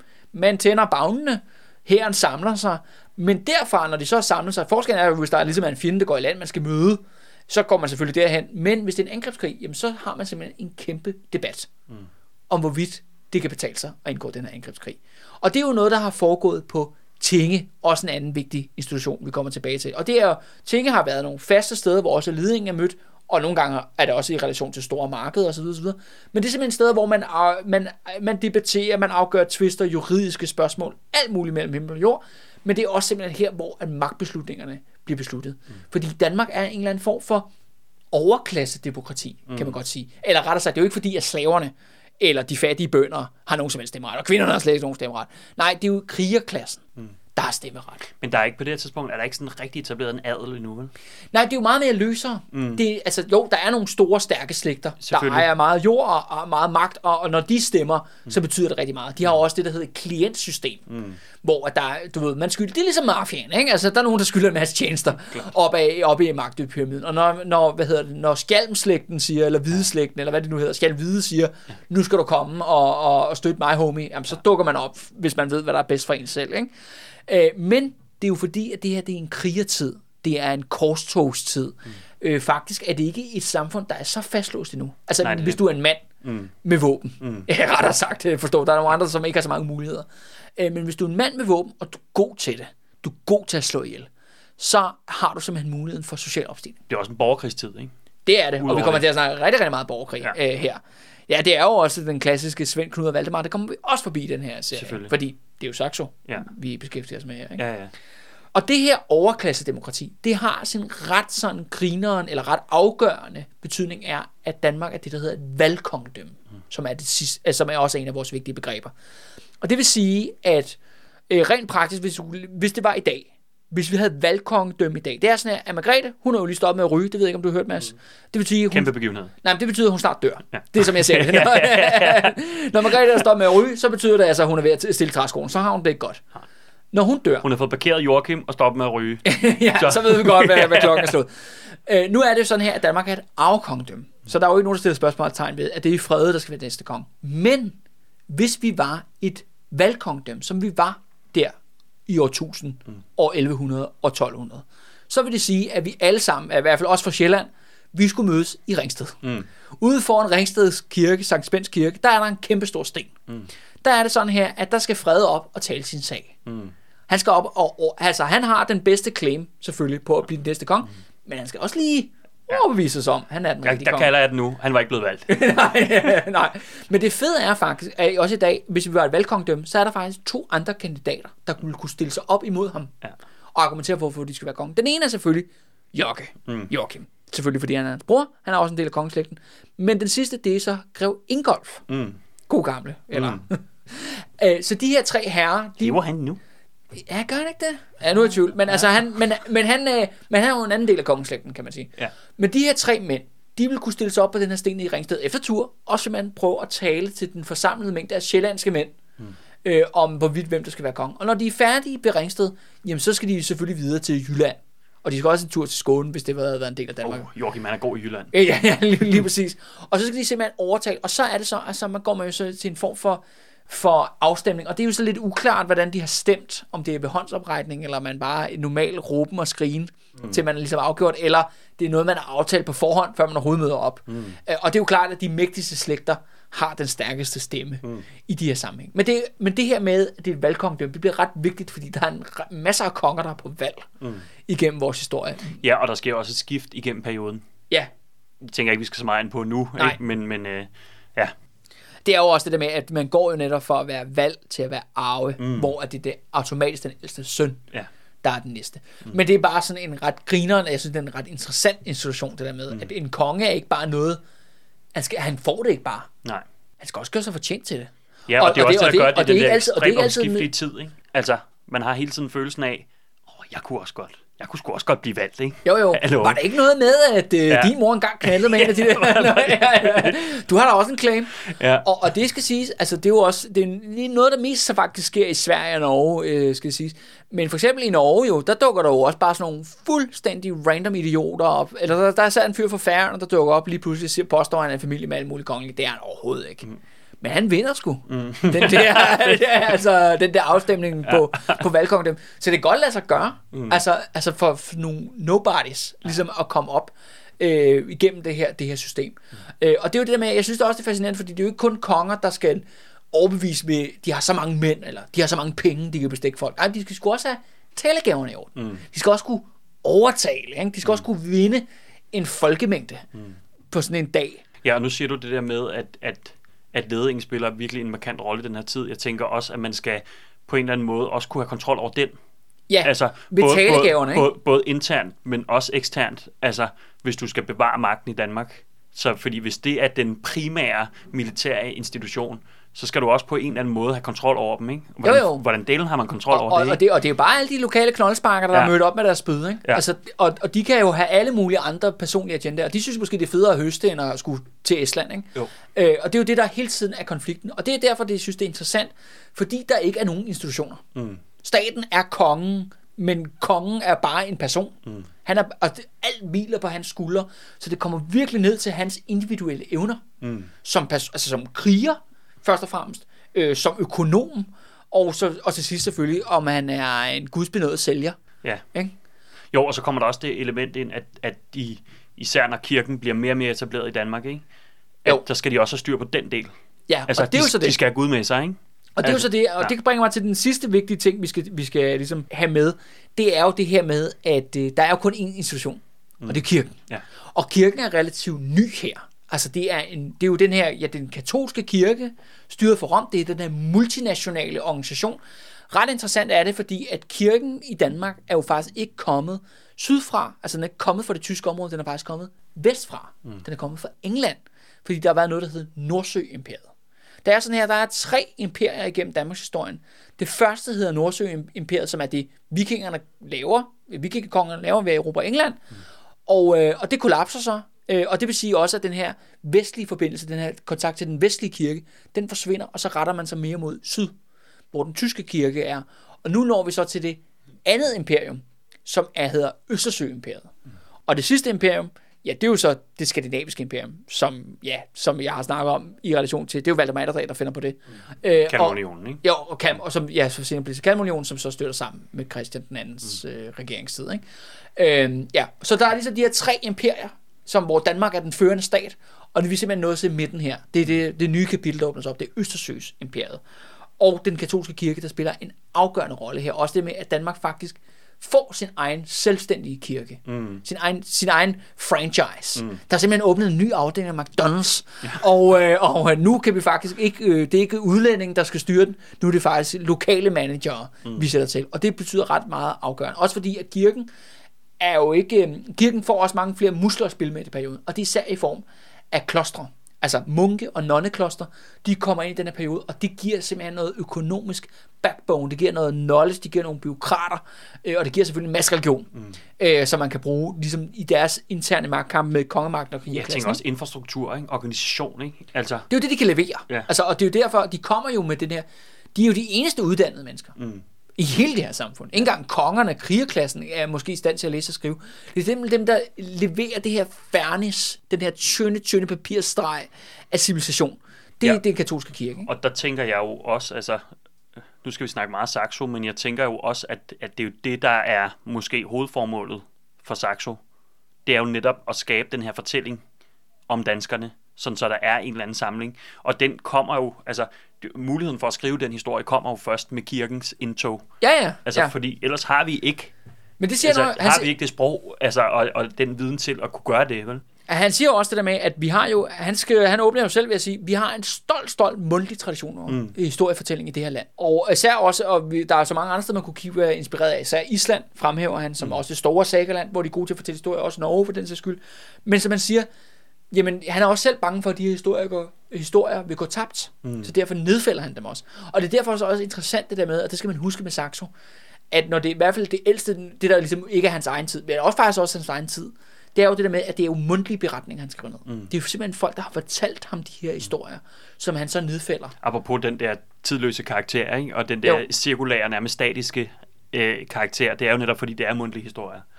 Men jeg kommer også til at tænke på, altså kong Alfred i England, som spiller en fuldstændig central rolle i, i etableringen af England som, ja. som, som stat og som land og som nation, ikke? Fordi han har jo også den samme mission at nedfælde ja, han skal jo også historie, øh, anglosaxernes historie. Ja, han skal ja. også historie. Ja. ja. Og det er, jo, det er jo også Saxo gør, og han jo fremhæver især jo, ja, så det vil sige, der er jo mange biskopper med i den her historie, men der er jo en biskop, der stjæler hele showet, og hans navn starter med A og slutter på Absalon, ikke? Eller vel? ah, Absalon. Ja, Absalon. det er ham, der kommer til at stjæle hele showet. Ikke? Ja. Den her historie, vi går frem af, vi kommer til sådan set at, at tærske rundt i noget, som er blevet formidlet mange gange. Mm. På DR og alle mulige andre steder. Svend Knud, Valdemar, mm. Absalon, øh, alt det her. Men jeg vil love jer for, det her, det bliver det, som I aldrig nogensinde har hørt det mm. før. Fordi vi netop fortæller historien, som Saxo ville have fortalt. Med alt det, magi og alle mulige andre syrede ting. Altså det er syretrip, som Saxo er på. Ja, og derfor vil jeg sige, hvor påstår, det bliver noget helt andet, selvom det mm. føl, måske også føles meget kendt mm. øh, for, for, for mange. Men nu siger du det her med, at Absalon, han kommer til at være ud over det hele, ikke? Og han, han kommer til at være tage en god bid af den her Men historie. Jeg tænker bare for lytterne kalde det her med, at, at man hører, at han er en biskop. Det giver automatisk nogle sådan rimelig tørre, gejstlige associationer, ikke? Man tænker, okay, hvordan kan biskop spille sig, en biskop spille så prominent rolle i Danmarks historie? Men på, altså, Ej, men altså prøv fortælle hvordan en, en, biskop var på det her tidspunkt. Altså, altså. altså øh, kan sige, det er jo lidt at tage glæderne på forskud, men mm. Absalon, mm. han er jo talibaneren over alle talibanere okay. i Danmarks historie. altså, det er, han er simpelthen en drivkraft. Han er jo ikke selvfølgelig ikke den første, og han er ikke den sidste, mm. men han er fuldstændig essentiel mm. i korstogene. Altså korstogene i Østersøen, og faktisk også destruktionen og folkemord og, og etnisk udrensning mm. langs hele Østerskysten. Han er vild og blodig. Og der er også en, ja, også fordi han er jo, altså, han er jo kriger jo. Han er en krigerbiskop, mm. og det er også det med, at han er jo ofte portrætteret med en økse i hånden. Mm. Og den brugte han sgu også. Alt ja. det, hvis hvert fald man skal tro på Saxo. Mm. Og det skal vi jo. Det siger Saxo, at vi skal. Ja. Så det gør vi jo selvfølgelig. For det første ser vi jo rigtig mange politiske powerplayers intrigante, magtfulde biskopper med økonomi og know-how og alle mulige familieconnections og netværk og alt det, jeg skal komme efter dig. Og så er der sådan nogen som Absalon, som lige tager skidtet lidt længere op. Mm. Hvor man nærmest føler, om er det dig, der er kongen, i stedet for mm. kongen, eller hvad er det, der foregår. Så nogle er der netop også. Og det er jo fordi, altså for, for Danmark, og så, og, og, og kan man sige, det, det, det, det katolske franchise i Danmark, det er jo også deres højdepunkt. Mm. Det her, det er, hvor den katolske kirke på mange måder topper, mm. kan man sige, som, øh, som øh, institution i, i, den, i, i Danmarks historie. Det er også den samme periode, vi er inde i her. Ikke? Og gør den også det i Europa? Øh, ja, man kan, det kan man jo sige i form, at det her med korstog er overalt jo. Mm. Altså korstogene forbindes jo ofte jo med korstogene til Mellemøsten, mm. som er fuldstændig ude for vores historie. Men det er jo egentlig det store, øh, også blevet kaldt det rigtige korstog. Altså det man tager ned og Europa, Jerusalem og det hellige land og bygger alle mulige korstogstater. Men det jo sker også i Østersøen. Mm. Der bygger man også masser af korstogstater. Og Danmark er et førende land. Danmark er faktisk det land, der åbner op, mm. der ligesom indleder ballet om i forhold til det her med korstog og ja, religiøs øh, undertrykkelse af millioner, eller i hvert fald 100.000 langs Østersøskysten. Ikke? Mm. Og det der med, at, at kirken er i stand til at mobilisere et samfund, som faktisk ikke er særlig mobilt. Jo, der er selvfølgelig nogle folk, der er ude og sejle og sådan noget, men langt de fleste, de bor altså deres landsbyer for, for vugge til død. Men de er simpelthen til, at de er simpelthen kirken, Gud, Jesus, helgener, magi, alt det der er, er simpelthen til, i stand til at mobilisere hele det her krig i Europa til, at det bliver ud af reagerende. Mm. Det er jo det der med, at den her tid er jo også en tid, hvor at der er røvere, konstant interne magtkamper, borgerkrig og krig, men lige pludselig kan kirken ligesom trick det rigtige sæt, fingeren på det rigtige punkt. Ja, og, og hvad ligesom, er det punkt? Ikke? Det er jo det, ja, men, altså, det er jo, det, er jo men, det med himlen, ikke? Altså... Jo, men så er det jo også det, der, der kommer også det her element ind med missionering, ikke? Som jo. ikke har været der før. Altså, vikingerne havde jo ingen, ingen idé om, at de skulle hen og frelse englænderne. Nej, nej, de ville sgu heller ikke få dem. Ja, nej, nej, altså, de var da ligeglade med, om de troede på de samme guder, som de selv gjorde. Ja, ja, ja. Men, men altså, med, med kristendommen kommer der den her idé om, at det er, altså hvad er det, det første af de 10 bud, ikke? Du må kun tro på mig, ikke? Der er, jo, jo. Der, altså, der er ikke nogen andre guder end mig, og sådan ja. er det, ikke? Så, så lige pludselig kommer der den her, og, og det er jo missionsbefalingen for Jesus, at man skal tage ud og missionere. Altså, det, det ligger som, en, som ens pligt som kristen, at du skal ud og omvende og frelse, ikke? Fordi du har, nu har du fundet den, ikke? Du har ja. vejen til himlen jo. Ikke? Ja. Nu skal du ud og frelse de andre. Altså, de er jo lige, lige lukket på vej i helvede, øh, i helvede ikke? og jeg tænker, det er jo, jeg tænker, den kraft tænker, har været fuldstændig essentiel for, at du lige pludselig kan samle det her. Fordi nu er der en mission. Hvis der ikke er en mission, hvorfor skulle vi, hvorfor skulle vi tage det ned? Altså, Ja, mm. og det er jo det der med, altså det er jo et samfund på mange måder af voldspsykopater. Mm. Men de ved også, at de er voldspsykopater. Ja. Og de ved også, at de kommer direkte ned til djævlen, mm. hvis de ikke vælger at gøre noget drastisk ved deres liv. Mm. Og det er derfor, at mænd lige pludselig rejser tværs igennem hele deres verden på det tidspunkt, for at stå ude i en eller anden urskov, mm. et eller andet sted, i det, der er moderne Polen, og bare slagte kvinder og børn, og så lige, hvad hedder det, sætte kors op bagefter, ikke? Mm. Og så siger den er hjemme. Ja, nu er der. nu, nu, er der. nu kommer ja. himlen.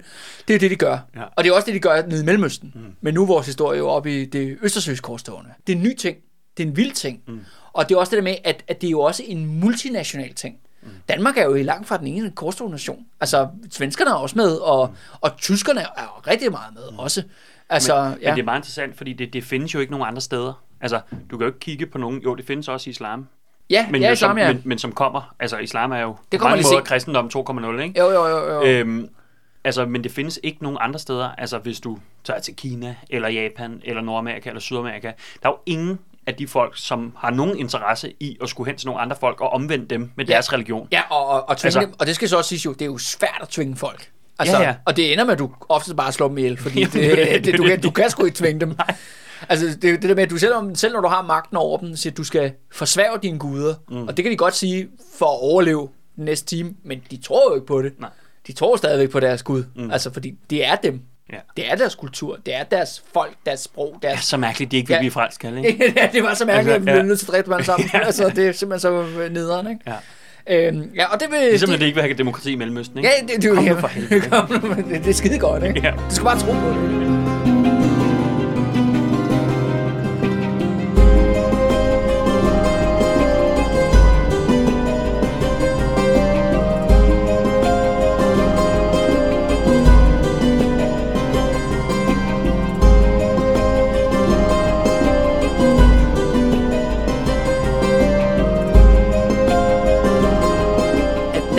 Er jo et land, der lige er trådt ud af hedenskabet.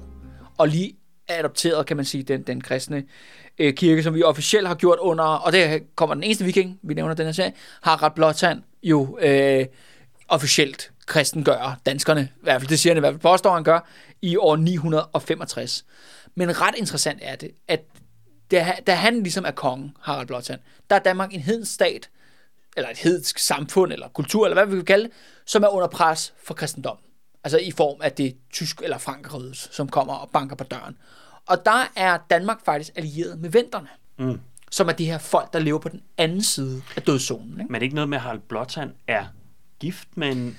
Det er det. Er det ikke sådan noget? Jo, han ja. er netop gift med en vendisk prinsesse. Ja. Og andre af de her vikingekonger og vikingestormænd og hvad det nu ellers er, mange af de her folk er gift med ventere. Mm. Og det er jo det der med, at venterne, de er os. Mm.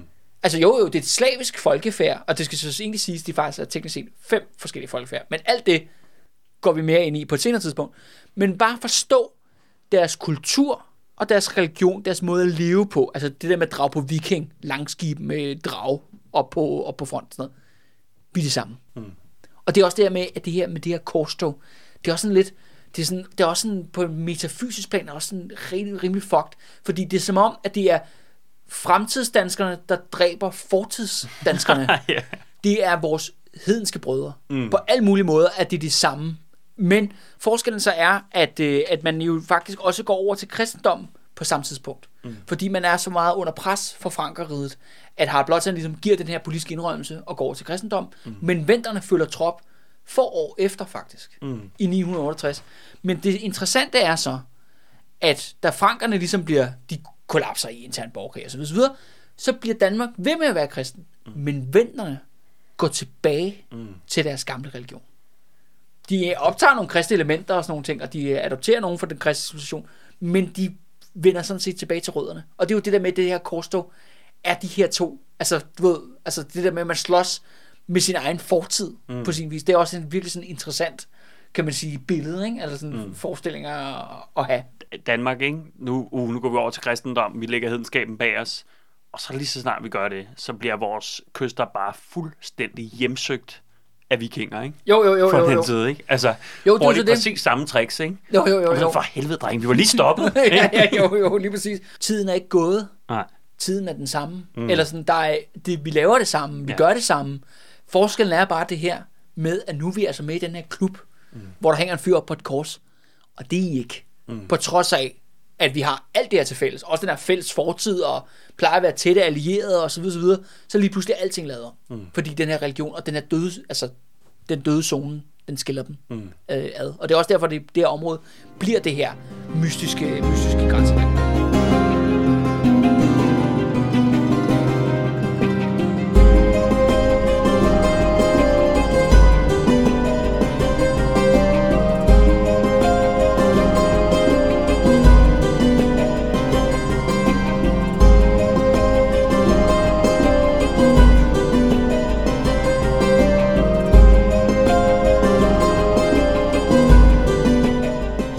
Og til aller, aller sidst i dagens episode, Mads, så vil jeg selvfølgelig gerne lige øh, slutte af med, med lidt mere, øh, lidt mere saxo. Hit me. Ja, og øh, det grinerne er jo som sagt, han starter med den, den her sådan grundige beskrivelse om det der med, ja, du ved, monstrene de bor nord for Lofoten og på Svalbard, der er der kun monstre og så videre, så videre, alle de her mystiske folkeslag, jætter og troldfolk og hvad der nu ellers er. Og så lige pludselig, så laver han lige en afstikker. Mm. Fordi det er sådan åbenbart, at lige da han åbenbart har siddet og skrevet sit forord til sin Danmarks historie, så har man alle ved, ved hoffet, åbenbart der ved Valdemar den Stores hof og Absalons øh, hof, de har flippet fuldstændig ud over, at de har fundet en eller anden vanvittig bakke over i Blikkinge. Mm. Noget, der hedder Runebakken. Det er simpelthen det er bare sådan høj. Øh, men der er ligesom en stensti, der ligesom kører hen over den her høj, og den er fyldt med mystiske runer, man ikke ved, hvor kommer fra. Mm.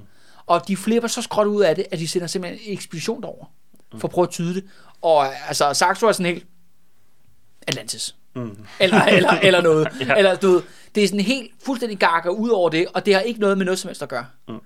Men det er også bare for at sige, det der med, at han er også sådan, okay, vi har lige fundet den her mystiske, magiske bakke, øh, og det bliver jeg simpelthen nødt til at vide, altså lige, lige straks jeg skriver det her, mm. øh, og vi sender en ekspedition derover, og der er ingen, der kan tyde de her runer, men det bliver helt sikkert betyder en eller anden vild magisk hemmelighed. Mm.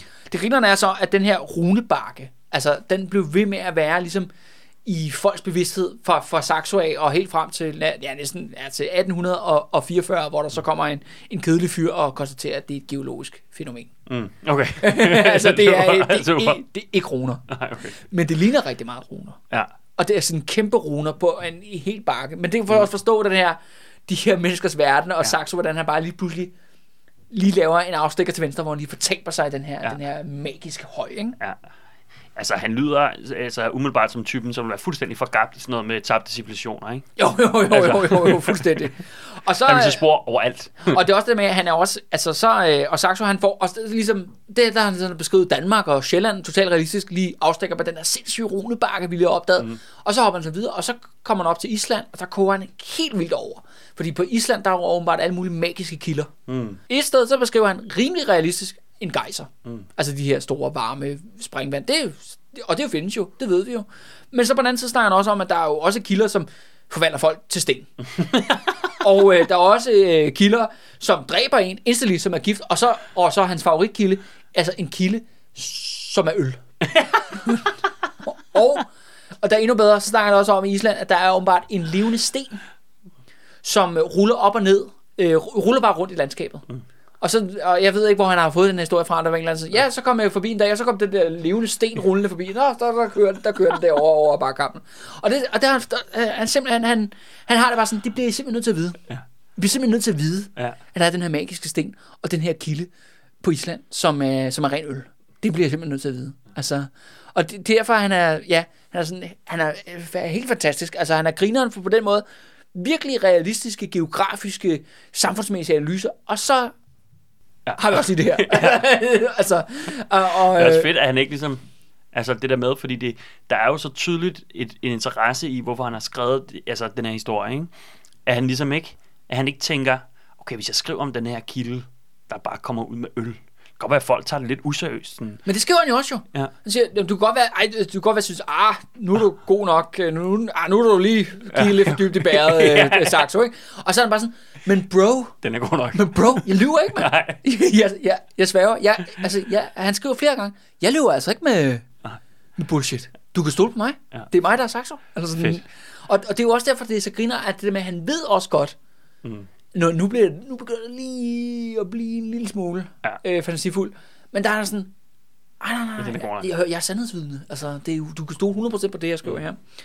Øhm, Og det, det, du anbefaler, det er, at vi bare lidt læner os tilbage og gør det samme.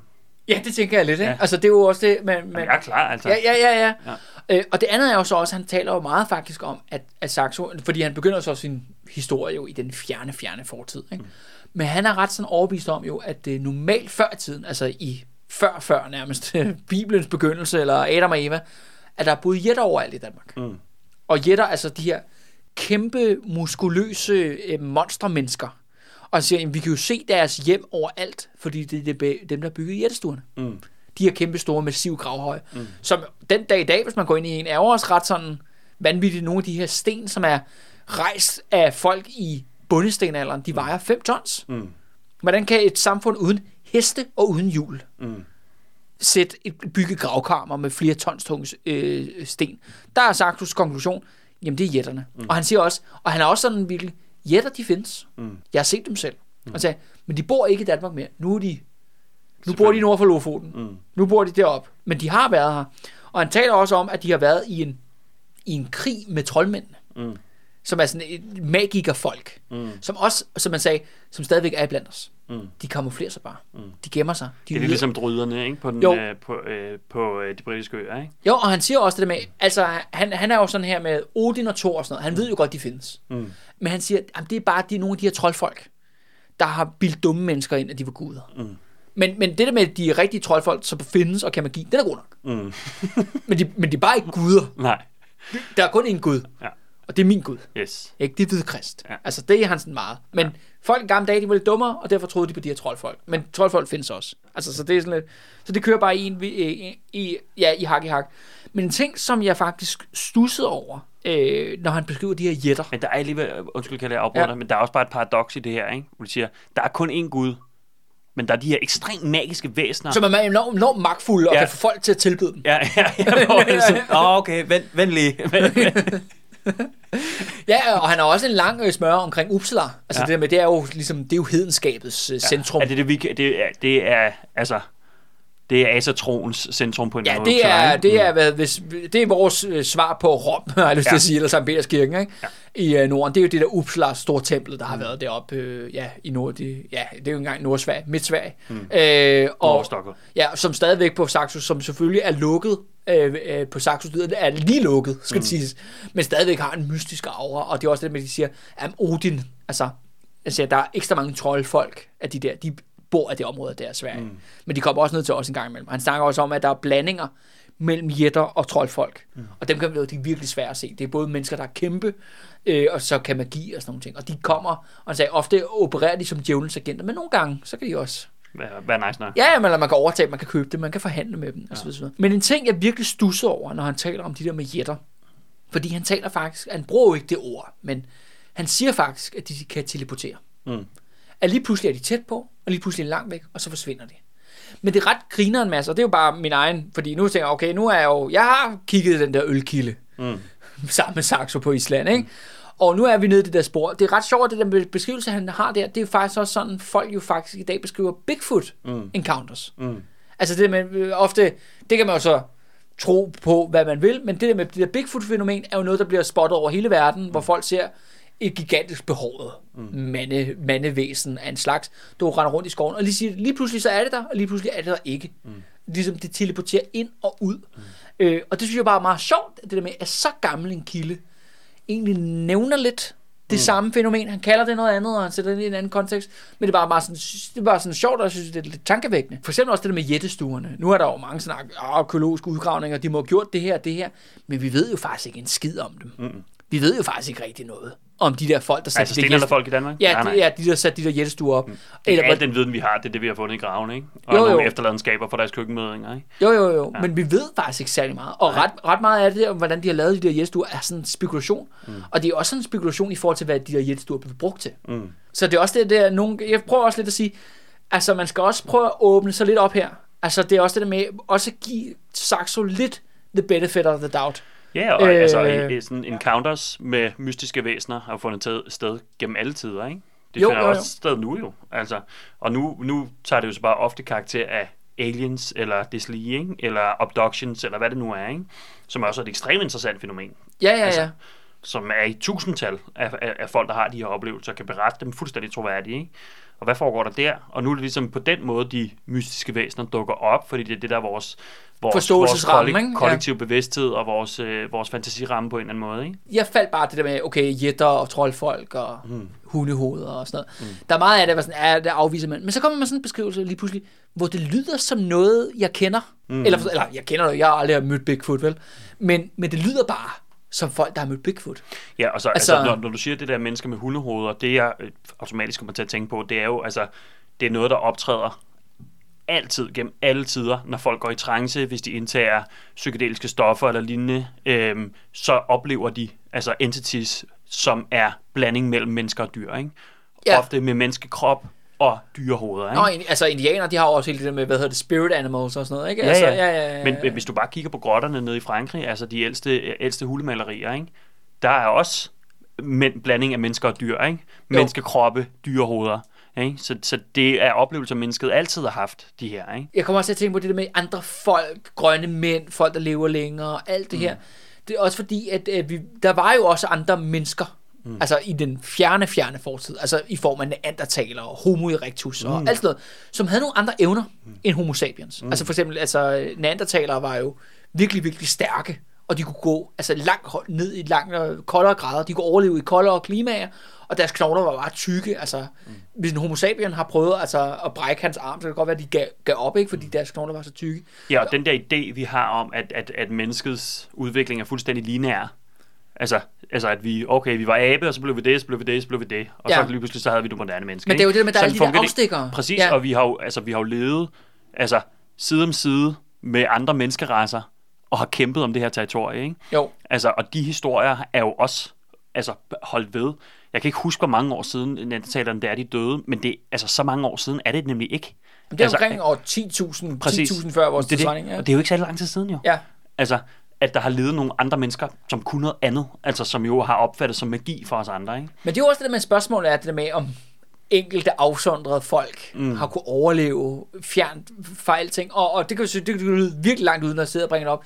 Og så er det alligevel ikke. Mm. Fordi der er også det der hobbitfolk fra mm. Indonesien, mm. som er det her mini-folk, altså som, som også er en form for menneskerace. Mm. Men det viser sig, at de seneste udgravninger er, at de har oplevet overlevet helt op til middelalderen. Mm. Altså langt inde i junglen mm. i Indonesien har det her mini-folk levet. Mm. Og de det kan man jo nemt at tænke for de her altså homo sapiens, der boede langs kysten, ikke? Altså det der med, det der, det, det er en elver, det der. Mm. Det er en nisse. Jamen, det er, altså, hvad det nu kan være, ikke? Altså, så derfor, altså det der med, når man kommer til den fjerne fortid, eller også, ja, bare Saxos tid i tidlig middelalder, mm. så er det ikke så langt ude. Også fordi, at på samme tidspunkt i New Zealand jo, der var der jo stadig kæmpe fugle. Mm. Der var både altså sådan kæmpe strusse og hvad hedder det, også kæmpe ørne og sådan noget. Altså, mm. det er jo mm. også derfor, at det der verden og de der dyr og alt sådan noget, ikke? det jo. er ikke så langt væk. Og vi vender også lige tilbage til starten af nu, nu at det, altså, det du fortalte med, at at rigtig mange af de historier, som Saxo skriver ned, han siger det også selv, de kommer ud af en mundtlig tradition jo. Som er, altså, har et eller andet ubestemmeligt og, punkt. Ja, og, og, og, og mundtlig tradition kan du aldrig tidsbestemme på den der måde. Altså, fordi de kan gå mange, mange, mange, mange, mange tusind år tilbage. Altså, hvis du bare kigger på nogle af de moderne ting, som kommer ud af mundtlig tradition, altså for eksempel Brønde Grimms eventyr. Der er jo rigtig meget forskning, der viser, at en del af de eventyr går mange, mange tusind år tilbage i europæisk historie. Altså Snevide de syv små dage for eksempel, ja. er old, old gammel. Ikke? Altså er simpelthen et mundtligt eventyr, der er blevet overleveret gennem tiderne. Ikke? Og vi har jo ingen idé om, hvad var det for nogle historier, de fortalte i slutningen af 1100-tallet. Ikke? Ja. Så, og, og hvor lang tid de gik tilbage, fordi der har der jo kun været mundtlig tradition. Så hvis de ikke har fortalt de historier, så vil de gå tabt. Så derfor har der været en meget, meget stærkere mundtlig tradition, end der har været efter skriften kom. Og det kan man jo så også sige, det der med, at når ting bliver skrevet ned, så, ja, så bliver, mister man måske også incitamentet til at huske det. Mm. Eller til at genfortælle det, fordi mm. tænker, det står jo i bogen jo. Ja, ja. Men det er jo ligesom altså, det, helt det samme i Bibelen, i særdeleshed, ja. altså, i særdeleshed det gamle testamente, er jo en nedfælding af, af en mundtlig tradition om jødernes historie, ikke? Jo, jo, jo. jo, altså, jo. Som jo også rækker, så rækker det så 6.000 år tilbage i tiden, ikke? Ja, ja, ja altså, eller til tidernes oprindelse, til Gud ja. sagde, der bliver lys, ikke? Præcis. Nu er vi ved at øh, nærme os øh, afslutningen. Vi er, når vi kommer tilbage øh, ja, på et eller andet tidspunkt, øh, så vil vi tage fat i selve hovednarrativet. Og narrativet kommer til at være på mange måder handle om konger. Men rettere sagt korstogskonger. Mm. Dem, der er vigtige for at forstå korstoget. Hvor vi kommer til at følge deres historie, men også, kan man sige, Danmarks historien, som den folder sig ud her, igennem Saxo med magi og alt muligt, der sker øh, mystiske kræfter, der blander sig. Og hele den her historie om Korstog, den starter simpelthen med, at vi har en konge, der bliver myrdet i Odense, og han bliver erklæret martyr af den katolske kirke. Og det får simpelthen danskerne op i et nyt religiøst, fanatisk felt. Man kan sige, at de bliver rigtig kristne for første gang nogensinde i Danmarks historie. Og de bliver simpelthen så fanatiske kristne, at de bliver nødt til at drage ud og dræbe alt og alle i Jesus navn.